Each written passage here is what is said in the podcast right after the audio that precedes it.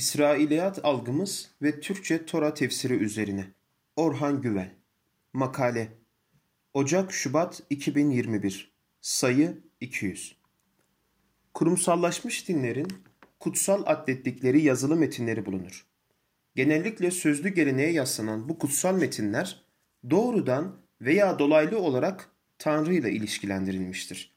İbrahim Aleyhisselam'ın ortak ata kabul edildiği Yahudilik, Hristiyanlık ve İslam'da zat-ı ilahinin doğrudan ve elçileri vasıtasıyla insanlıkla konuştuğuna inanılmaktadır. Bu dinlerde Tanrı'nın insanlığa seslenişi olarak kabul gören ilahi kelam, ilahi sözler zamanla yazıya geçirilerek kutsal kitap hüviyeti kazanmıştır.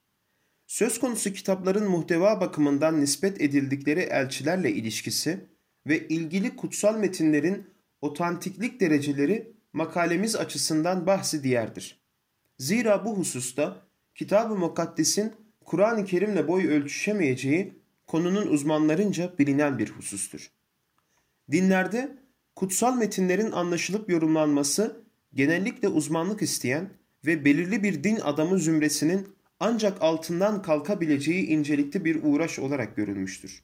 Bu yüzden din adamı veya ilgili alanda uzmanlaşmamış birinin bireysel çabayla kutsal metni okuma, anlama ve yorumlama ameliyesine girişmesi makbul görülmemiştir. Bu durumun kültürel ve sosyoekonomik çok sayıda nedeni bulunur. Son yüzyıllarda bu durumun kademeli olarak değişimine şahitlik edilmiştir. Eğitim özgürlüğü ve bireyselleşmenin artmasıyla sonuçlanan toplumsal değişimler, büyük oranda din adamlarının tekerinde bulunan kutsal kitapların okunup yorumlanmasının halk tabanına yayılmasının önünü açmıştır. Bunun doğal sonucu olarak kutsal kitapların ana diline vakıf olma imkanı bulamayan çeşitli milletlerden inanan için farklı dillerde kitab-ı mukaddes ve Kur'an çevirileri yapılmaktadır. Bu çevirilerde kullanılan üslup ve içerik, çevirmen ya da çevirmenlerin kimliği, muktesebatı, dini inancı ve ilgili eseri kaleme almadaki maksadına göre değişiklik arz etmektedir. Türkçe'de sayılı kitab-ı mukaddes çevirisi bulunmasına mukabil yüzlerce Kur'an meali ve tefsiri yayınlanmıştır.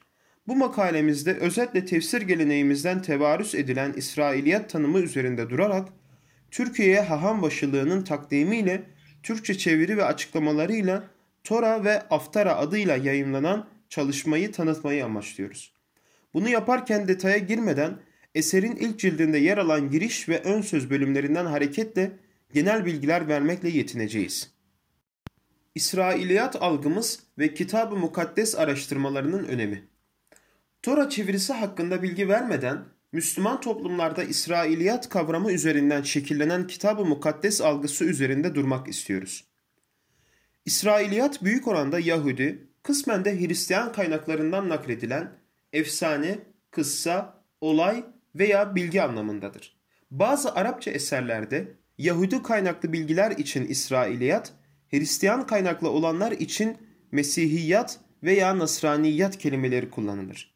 Bu kavram modern dönemde muhaliflerinin İslam dinine ilave etmeye çalıştıkları asılsız ve uydurma haberler hakkında da kullanılmıştır.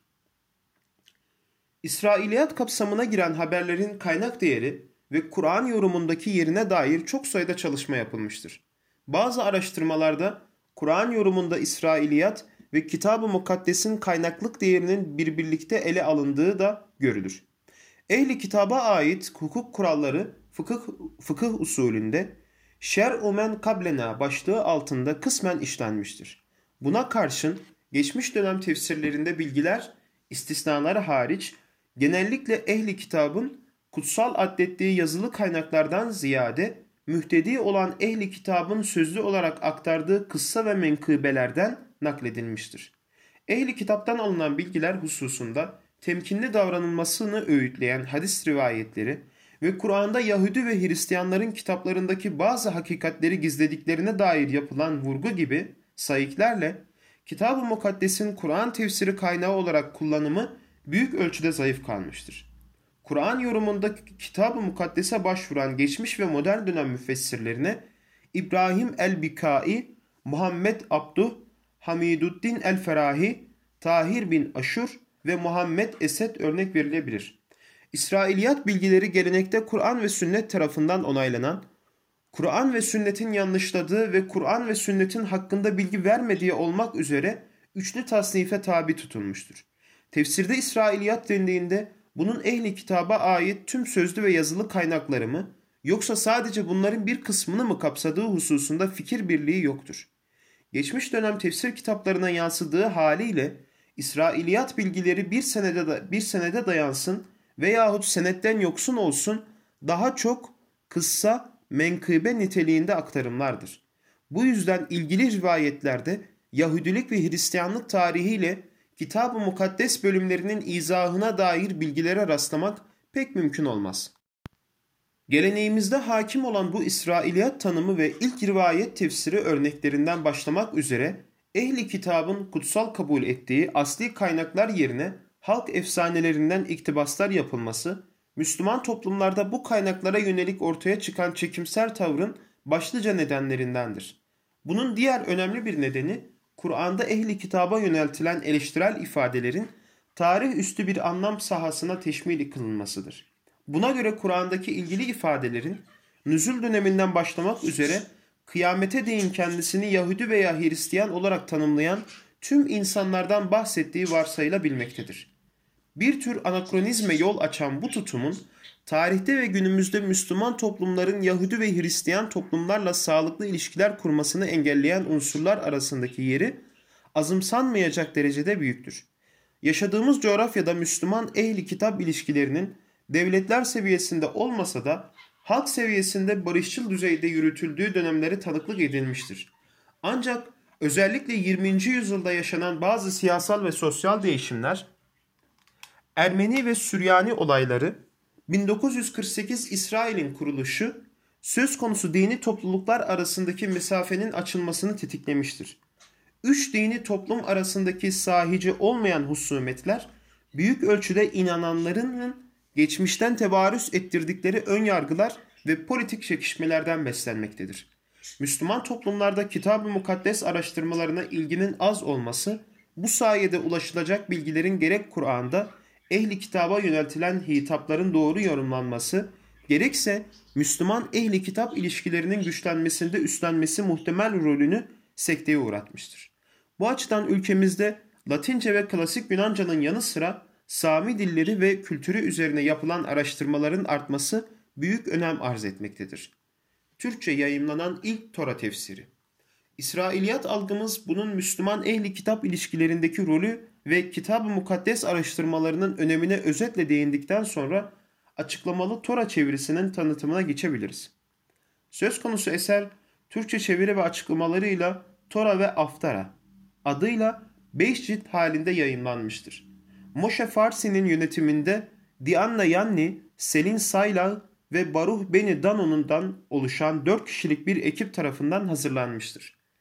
Türkiye Haham Başılığı'nın teşvik ve himayesinde yazılan eserin ilk baskısı 2000'de yapılmıştır. Çalışmanın birinci cildi eserin hazırlanmasına finansal destek sunanlara ait bir ön söz ve Haham Başılığa ait bir takdimle başlar. Buna müte müteakiben Moshe Far Farsi'nin ön sözü ve Tora hakkında bilgi verilen bir bölüm yer alır. Son olarak İbranice okuma rehberine yer verilmekte. Tora okumadan önce ve sonra yapılacak beraha, berahalara yani dualara yer verilerek açıklamalı çeviri Bereşit yaratılış kitabı ile başlamaktadır. Türkiye'deki ilk açıklamalı Tora çevirisi olma özelliği taşıyan çalışmanın editörlüğünü aralarında Türkiye Haham Başısı Yitzhak Haleva'nın bulunduğu Ravlar heyeti üstlenmiştir. Çalışmada Tora bölümleri İbranice aslı metin, asli metinleri ve Türkçe çevirileriyle sunulmakta, yalnızca izah ve şerh gerektiren ifadeler dipnotlarda açıklanmaktadır. Bu yönüyle eser, İbranice bilenler ve öğrenenler için çeviriyi asli metinle karşılaştırma imkanı sunmaktadır. Eserin takdim ve ön sözlerinde kullanılan üslup ve muhteva, Tora çevirisinin telif maksadı ve hitap ettiği kitleye dair fikir edinmemizin yanı sıra Türkiye'de yaşayan 15-20 bin civarında nüfusa sahip Musevi vatandaş hakkında da önemli bilgiler içermektedir. Tora çeviricisi 11 Musevi ailenin desteğiyle hayat bulmuş bir projedir. Birinci cilt projenin başlaması ve yürütülmesine katkıda bulunanların ön sözüyle başlar. Bu yazıda Şimon Atsediki'nin bir sözüne atıfla dünyanın üç şey üzerinde durduğu ifade edilir. Bunlar Tora öğrenmek, avoda, Tanrı'ya hizmet, dua ve gemilut hasadim, iyilik yapmaktır. Avoda'nın sinagoglarda, gemilut hasadim'in ise çeşitli kurumlarda gönüllüler eliyle yerine getirildiği belirtilir. Hahamlara nispet edilen Tora öğrenmek için zaman ayır ve bunun için kendine bir öğretmen seç sözüyle de Tora öğreniminin ehemmiyetine değinilerek uzun yıllardır Ravların yönetiminde haftalık Tora sohbetlerinin icra edildiği vurgulanmaktadır. Bu bölümde Tora okumanın önemine dair aktarılan bir söz şöyledir. İki kişi bir araya geldiğinde ve Tora konuşulduğunda Tanrı aralarında yer alır ve ortam kutsiyet kazanır. Bu ön sözde Tora çevirisi projesinin maksadı şu sözlerle dile getirilmiştir. Tora'yı da hayatımız boyunca küçük yaştan itibaren okumak, dinlemek, öğrenmek, üzerinde durup düşünmek, yorumlamak, uygulayıp gelecek kuşaklara devretmek gerekir. Torasız hayat, çiçek açmayan bir ağaca, susuz, aç bir bedene benzer. Bu yüzden görevimiz gelecek nesillerin sağlam köklere, her türlü fırtına ve rüzgara karşı dayanıklı dallara sahip ağaçlar gibi olmasını sağlamaktır. Kitabın Musevi toplumunun yaşamına ışık ve tüm insanlığa barış getirmesi temenni edilmekte ve ön söz şu dua ile nihayete ermektedir. Bizi yaşatan, ayakta tutan ve bugünlere eriştiren Tanrımız mübarektir. Türkiye haham başılığının kaleme aldığı ön söze geçecek olursak, burada ilk işaret edilen konu Türkçe'de ilk kez bu içerik ve kapsamda bir Tora çevirisi ve yorumunun yayımlanmış olmasıdır. Bu, İngilizce ve Fransızca dillerindeki benzer çalışmalara nispetle gecikmiş bir proje olarak görülmektedir. Burada ayrıca haham başılığının haftanın Peraşası adıyla haftalık Tora dersleri içeren broşürler yayınladığı ifade edilmektedir.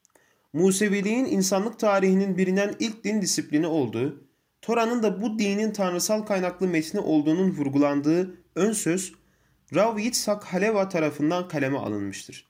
Bu kitabın İsrailoğulları aracılığıyla tüm insanlığa hediye edildiği andan itibaren yeryüzü yaşamını derinden etkilediğini belirten Haleva, Tora'nın insanlığı iyiliğe, güzelliğe yönlendiren ve bu etkisini sonsuza kadar sürdüreceğinden kuşku duyulmamasını salık vererek Tora hakkında şunları söyler.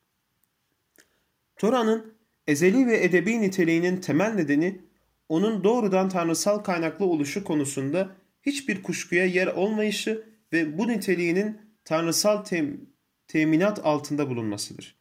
Tora'yı insanlığa hediye edildiği aynılıkta koruyup onu geleceğe aktarma konusunda göstere geldiğimiz özen, buyruklarını tümüyle yerine getirmede sergiliye, sergiliye geldiğimiz duyarlılık ve kutsal metne getire geldiğimiz açıklama ve yorumlar, Tora'nın bizlere tebliğinden bu yana yaklaşık 34 asır geçmiş olmasına karşın onun yalnız güncelliğini korumasına değil, insanlığın geleceğine de yönelik olarak en hakiki yol gösterici olmasının ana, den ana nedenleri olmuştur. Musevi din disiplininin Tora içinde açıkça belirtilen ilahi maksatlarla çelişmemek üzere tüm kutsal metinlerin açıklanması ve yorumlanmasını teşvik ettiğine işaret eden Yitzhak Haleva, bunun her Musevi inançlısı için kutsal bir ödev olduğunun altını çizer. Ön sözde Museviliğin niceliksel ve niteliksel bakımdan çok çeşitlilikli ve çok renkliliğinin Musevi inançlarınca bu alanda yapılan fikri çalışmaların zenginliğine işaret ettiği vurgulanmakta, Tora çevirisi projesinin Musevi kültürünü çok iyi anlamış bir grup genç tarafından hayata geçirildiğine dikkat çekilmektedir. Rav Yitzhak Halevat çalışma hakkındaki temennilerini şu ifadelerle dile getirir.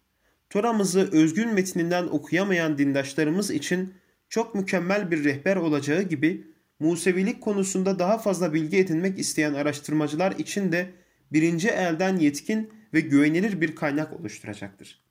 Haleva'nın ifadelerinden anlaşıldığı kadarıyla hali hazırda tedavülde olan Tora metninin tanrısal kaynaklı oluşu dolayısıyla otantikliği hususunda hiçbir kuşkuya yer olmadığına inanılmaktadır. Tora'nın bu niteliğinin ilahi koruma altında olduğu vurgulanmakta ve 34 asır önce indirilmiş olmasına rağmen güncelliğini koruduğu ve insanlığın geleceğine yönelik en hakiki yol gösterici olduğunun altı çizilmektedir.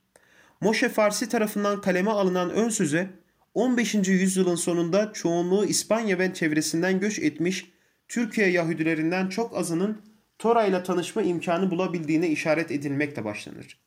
Bunun en önemli nedeni, olarak Yahudi nüfus içerisinde İbranice konusundaki bilgi eksikliği gösterilir.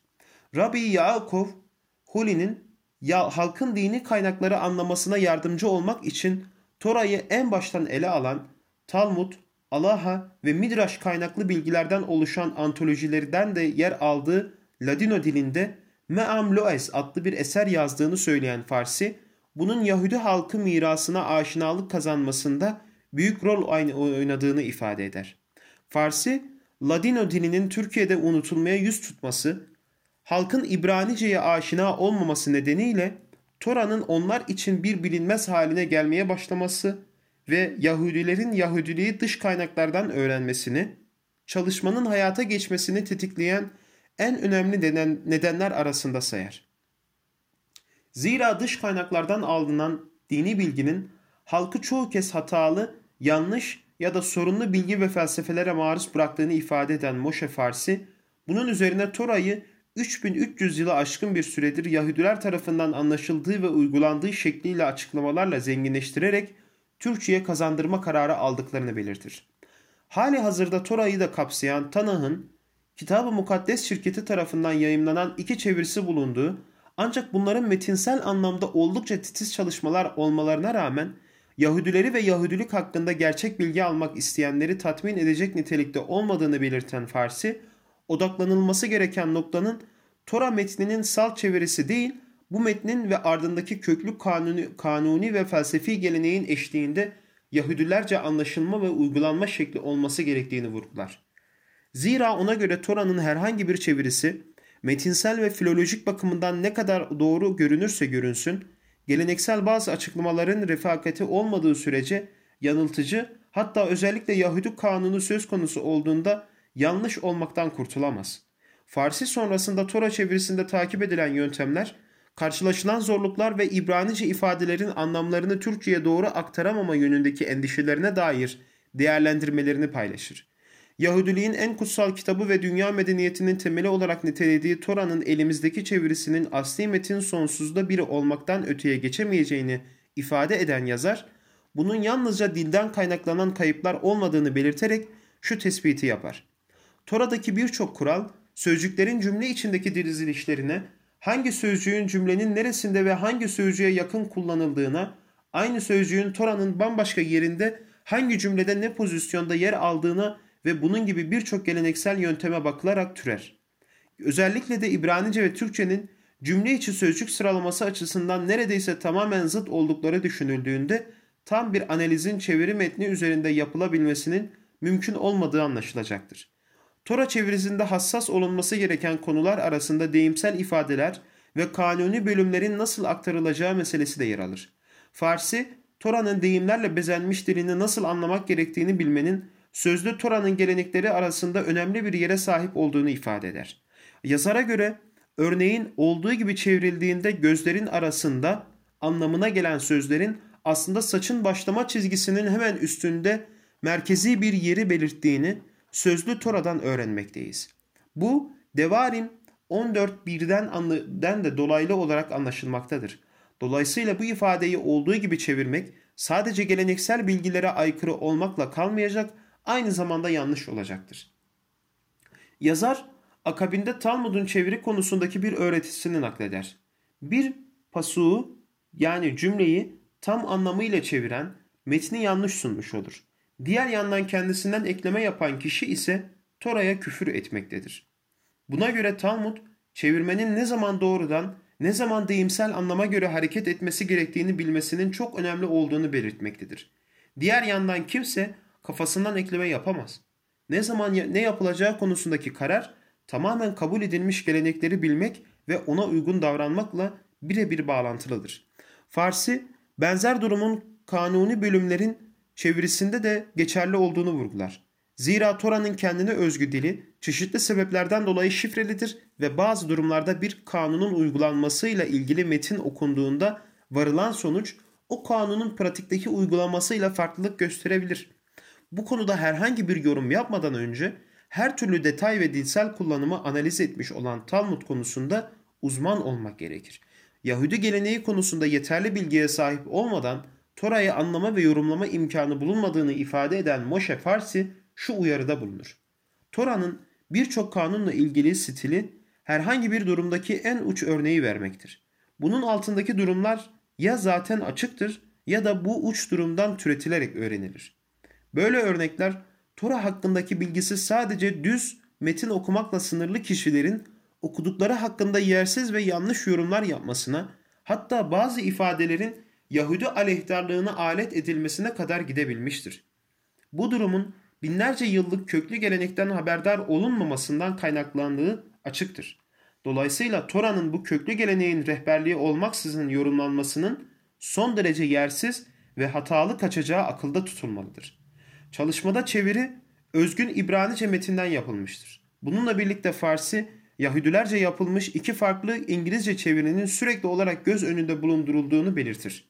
Bunlar Rabbi Arya Kaplan'ın The Living Torah ve Rabbi Nathan Sherman'ın The Arstrol Kumas adlı eserleridir. Bu, iki, bu iki eser açıklamalı Tora çevirisinin temel başvuru kaynaklarıdır. Bunlardan The Living Torah'ın özellikle dini ve din dışı birçok kaynak üzerinde yapmış olduğu araştırmalarla öne çıkan bir kitap olduğu ifade edilir.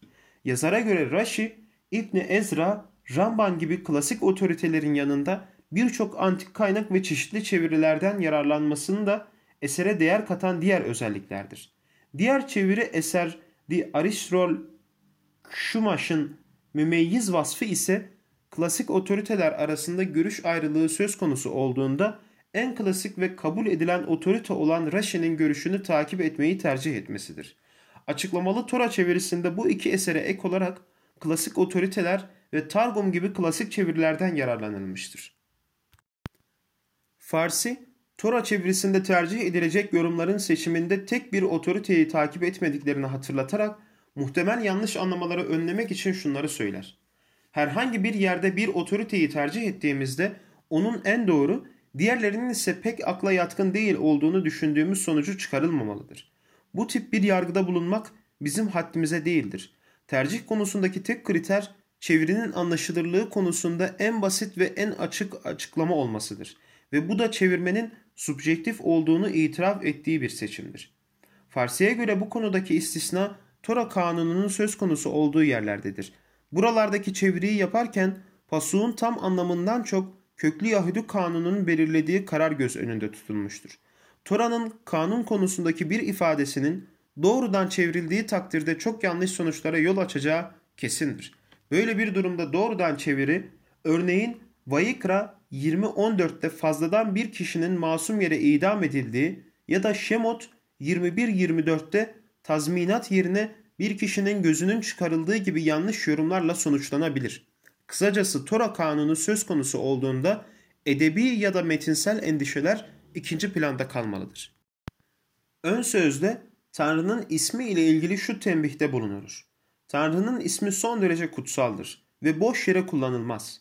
Bunun yanında bir yere yazıldığı zaman da silinemez. Ya da bu yer yırtılamaz, çöpe atılamaz. Elinizdeki kitap Tora'dır ve her şeyin üstünde Tanrı'nın ismini içerdiğinden yüksek derecede kutsiyete sahiptir. Bu açıdan kutsiyete uygun saygıyı göstermeniz arz olunur. Moshe Farsi, Tora'yı okuma ve anlama usulüne dair şu tavsiyelerde bulunur. Tora, Tanrı'nın eseridir. Bizim anlamak ya da açıklamak bir yana hayal bile edemeyeceğimiz bir kaynaktan gelmektedir. Dolayısıyla eldekinin salt bir metin, bir hikaye, misal, ders ya da kural kitabı olduğunu düşünmek en baştan itibaren yanlıştır.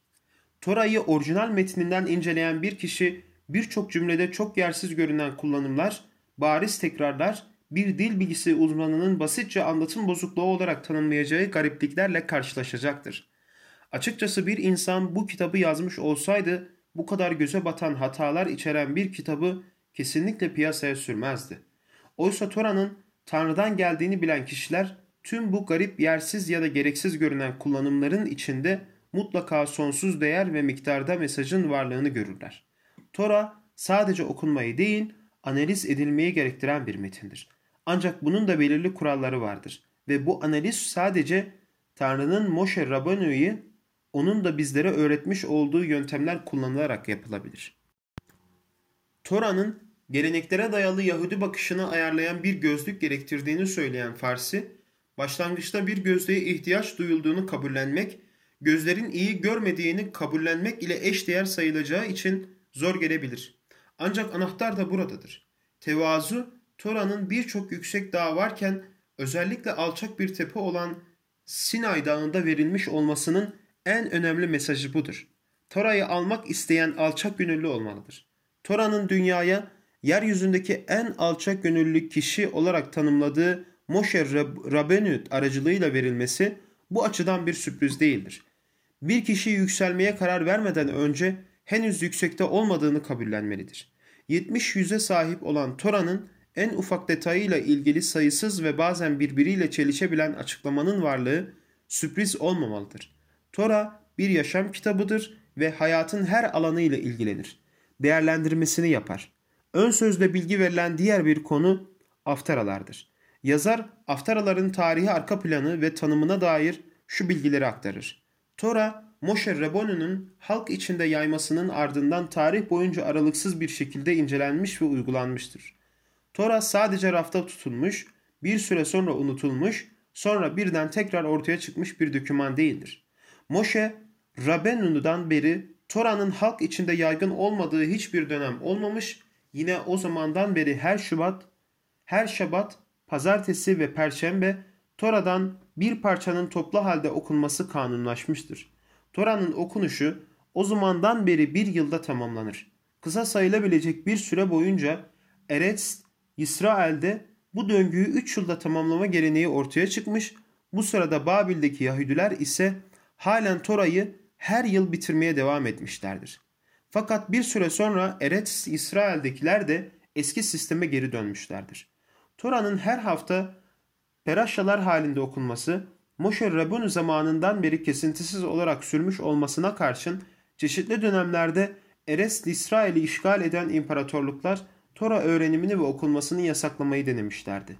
Bu gibi dönemlerde Tora her ne kadar gizli bir şekilde öğrenilmeye devam edildiyse de Tora'nın halk içinde açık bir şekilde okunması sorun yaratacağından Tanah'ın haftanın peraşası ile ilgili ya da özel bir şabat ile ise o günle ilgili bir parçası okunurdu. O zamandan itibaren haftanın peraşasının ardından bu bölümler sürekli olarak okunmaya başlandı ve bunlara aftara adı verildi. Yani kapanış adı verildi. Burada son olarak ön sözde Tora'nın genel niteliklerine dair verilen bilgileri nakletmek faydalı olacaktır. Tora, Peraşa ya da Sidra adı verilen 54 parçaya bölünmüştür. Genel olarak her hafta bir peraşa okunur ve istisnai olarak belirli bazı peraşa çiftleri aynı şabat gününde birlikte okunurlar. Bu Tora'nın yıllık okunma döngüsüne göre ayrılmış bölümleridir. Bunun dışında Tora'nın metni Moshe Rabbenu'nun ilk yazdığı şekliyle kendi içinde yapısal bir şekilde bölünmüştür. Her bölüm kendi içinde bir bütündür. Tora'nın kendi içindeki farklı bölümler perek olarak adlandırılır ve her perek belirli sayıda cümleye sahiptir. Tora orijinal olarak bu cümlesel bölünmeyi içerse de numaralandırma işlemi kendi araştırmaları sırasında metin içindeki belirli bir yeri bulmayı kolaylaştırmayı amaçlayan Hristiyan din alimleri tarafından yapılmıştır. Önemli bir kolaylık sağladığı için Yahudiler de bu numaralandırmayı kullanmakta bir sakınca görmemişlerdir. Buraya kadarki bir bölümde yaygın İsrailiyet algımızı işaret ederek Türkçe'de yayımlanan ilk açıklamalı Tora çevirisinin hazırlık ve yayım süreci, hitap kitlesi, çeviride takip edilen yöntem ve kullanılan kaynaklara dair tanıtıcı bilgiler vermeye gayret ettik. Tora çevirisinin girişinde yer alan bilgilerin dikkati çeken yönlerinden birisi, Kur'an mealleri ve tefsirlerine yazılan benzer bölümlerle kesişen, kesişen tespit, değerlendirme ve uyarılar içermesidir. Bu benzerliğin her iki dinin de kutsal kitap metnini doğrudan ilahi kelam olarak nitelemesinden kaynaklandığı söylenebilir. Bu kitabın tanıtımını yapmak için yayımlandığı tarihe yakınlığın önemli bir kriter olduğu değerlendirilebilir. Bu bakımdan ilk baskısı 2000'li yılların başında yapılmış olan Tora tefsirini ele alan bu makalenin geç kaleme alındığı kabul edilmelidir. Gecikmiş de olsa çalışmanın önemine işaret etmek isteyişimizin temel nedeni Müslüman toplumlarda gözlemlenen kitab-ı mukaddes okumaları ve araştırmalarına yönelik ilgisizliktir.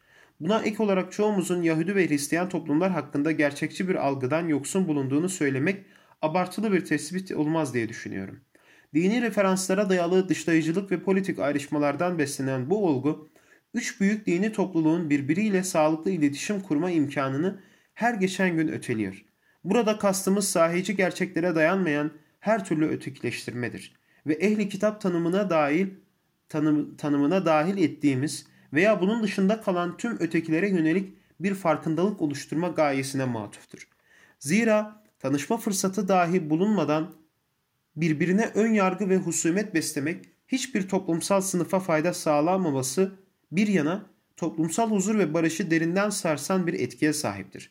Dolayısıyla teoride tüm insanlığa barış ve esenlik getirme iddiasında bulunup diğer taraftan başka din mensuplarını yeterince tanımadan düşmanlaştırmak veya ötekileştirmek ilk başta tüm insanlığı muhatap aldığımız söylemiyle çelişmektedir. Birisine karşı gerçekçi bir tavır almanın yolu karşılıklı diyalogdan geçer ve ön yargıları yıkmanın tek yolu tanışma olanaklarını arttırmaktır.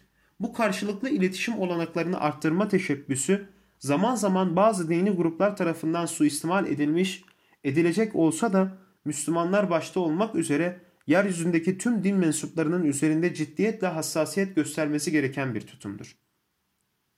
Bu bağlamda ehli kitap terkibini ne kadar doğru anladığımızın sağlamasını yapmak için ilk olarak Kur'an'da ehli kitaba yöneltilen hitapların maksat ve muhtevası üzerinde yeniden düşünmeliyiz. Bunun yanı sıra gelenekten devraldığımız İsrailiyat, Yahudi ve Hristiyan algımızı gerek bu din mensuplarıyla sosyal ilişkilerimizi güçlendirerek gerekse kutsal atlettikleri metinleri imkanımız ölçüsünde tetkik ederek sahici bir zemine oturtmalıyız. Türkçece ve çeviri ve açıklamalarıyla Tora ve Aftara adlı çalışmayı incelemek bunun için iyi bir başlangıç işlevi görebilir. Nida Dergisi